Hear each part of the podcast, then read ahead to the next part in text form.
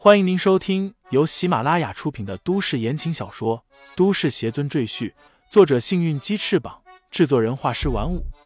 感兴趣的朋友，请看主页，点亮我的关注，点亮你的夜空。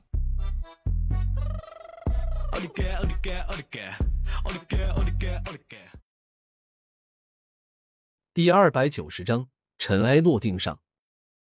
李承前拍拍手，将手上的那些灰烬清除干净。随后，他闭上眼睛，脑海中顿时浮现出那两把追踪赵志平和赵无极飞剑的情况。首先是追踪赵无极的那把飞剑，此时已经将赵无极逼在一棵大树下。赵无极试着从旁边逃走，结果又被飞剑逼了回来。无奈之下，他只得坐在树下，一脸愁容的盯着那只飞剑，不敢乱动。李承前又去看追踪赵志平的那把飞剑。只见赵志平正在山林间急速穿梭，试图逃避飞剑的追踪。只可惜他的速度没有飞剑快，无论他怎么逃，都无法甩掉飞剑。李承前冷哼一声，用意念控制飞剑，直接刺穿了赵志平的右腿。赵志平一声惨叫，从万丈山崖上翻滚了下去。李承前立即控制飞剑追到山崖下，发现赵志平已经被活活摔死了。哼，罪有应得。李承前收回飞剑，随后向赵无极的方向飞过去。赵无极眼看着李承前飞到自己面前，他的脸色变得更加难看，因为他知道自己这次是彻底输了。要杀要剐，给我个痛快！赵无极咬咬牙，摆出一副大义凛然的样子。李承前微微一笑，道：“既然如此。”那我就成全你。说罢，挥剑砍向赵无极的脖子。啊！不要杀我！死亡降临的那一刻，赵无极一下子就吓瘫了。他扑通一声跪在李承前面前，又是磕头又是作揖，希望李承前留他一条狗命。李承前收回飞剑，沉声问道：“我听说鬼众道的人和你一向有来往，告诉我。”他们的道主在哪里？赵无极一听，脸色顿时一僵，愕然问道：“你，你怎么知道鬼众道的事情？”李承前冷冷说道：“不要和我说谎话，因为天使已经把所有的事情都告诉我了。”原来就在李承前将天使的弟弟救回来的时候，天使就和李承前说起过赵家背后的神秘力量，不是别的。就是鬼众道。这样一来，鬼众道为什么拥有那么多资产，可以发展那么多的信徒，甚至还能在天上惊下修建基地，也就全都说得通了。因为如果鬼众道背后没有一个强大的势力支持他，他怎么可能会发展的如此迅猛，甚至像病毒一般，已经扩散到全国各地？那赵家和鬼众道合作唯一目的。就是为了日后推翻秦家，夺取夏国的最高统治权。赵无极知道已经无法隐瞒李承前，只得将赵家和鬼众道的阴谋诡计全盘托出。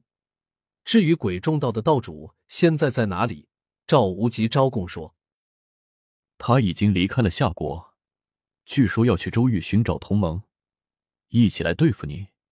但他要找谁，我并不知道。李承前点点头，继续追问道：“鬼众道的道主一直服侍一个老佛爷，那个老佛爷在什么地方？快点告诉我！”赵无极脸色一变，支支吾吾不肯说话。李承前目光一寒，挥剑削掉了他头顶的头发，吓得赵无极急忙喊道：“我说，我说，那个老佛爷现在就附身在秦家老夫人身上。”李承前闻言，微微眯起眼睛。他提起赵无极，脚踩飞剑，向着秦家所在的天津飞去。李承前现在修为大增，已经可以在御剑飞行的时候带着人一起飞行了。当然，人数不能太多，否则开天剑承受不起。李承前从赵无极口中问出秦家的府邸所在，便直接飞了过去。秦家府邸是一座古色古香的宅院。看样子应该年代久远，在宅院内外到处都是荷枪实弹的保镖，一旦出现危险，很快就会有大批保镖赶过来保护秦家周全。所以，当李承前揪着赵无极从天而降落在秦家大门门前的时候，无数保镖仿佛从地里冒出来一样，将李承前和赵无极团团围住，各式各样的武器瞄准他们的要害，只要他们敢随意乱动，必然是被乱枪打死。赵无极吓得不敢动弹，而李承前毫无畏惧，他大声说道：“告诉你们家家主，说李承前前来拜访。另外，你们告诉他，如果他想救他母亲，就快点出来见我。”众人互相对视，然后一个负责管事的人急匆匆的跑回秦家宅院，向秦家家主秦风通风报信。此时，秦风正陪着母亲坐在后花园里。看池塘里的鱼儿嬉戏，秦老夫人双目无神，口水滴滴答答的从嘴角流下来，仿若一个痴呆症患者。儿媳妇赵静在旁边用手绢仔细的帮老妇人擦拭口水，一副贤妻良母的形象。秦风看到母亲这副状态，不由得重重的叹了口气，想到母亲在一两个月之前还神志清醒的和他有说有笑。偶尔还陪着孙子一起捉迷藏，可惜现在却……就在秦风无比烦闷的时候，一个手下急匆匆的跑到他身边，低声耳语几句。秦风脸色大变，他急忙站起身，对赵静说道：“你好好照顾母亲，我去去就来。”说完，秦风便急匆匆的跑了出去。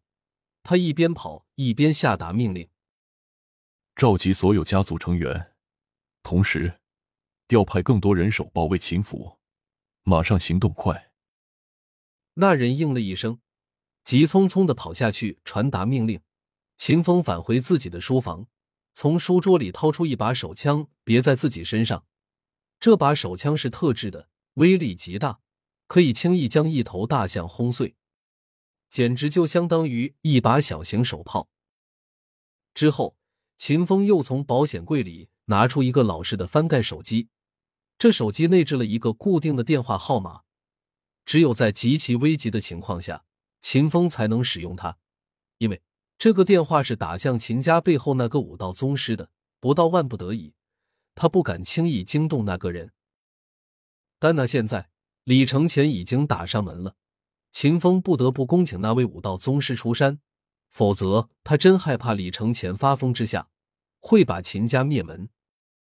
嘟嘟嘟，有什么事吗？电话里传来一个低沉苍老的声音。秦风深吸一口气，恭敬的说道：“阁老，有强敌打上我们秦家了，靠秦家的力量无法摆平，还请阁老出山，拯救我秦家于水火。”那苍老的声音淡淡说道：“这是我最后一次为你们秦家办事。”日后我们两不相欠。是，是。秦风虽然心里有些不甘，可也无可奈何，因为他不敢拿秦家上下几百口人命冒险。听众朋友们，本集已播讲完毕，欢迎订阅专辑，投喂月票支持我。你的微醺夜晚，有我的下集陪伴。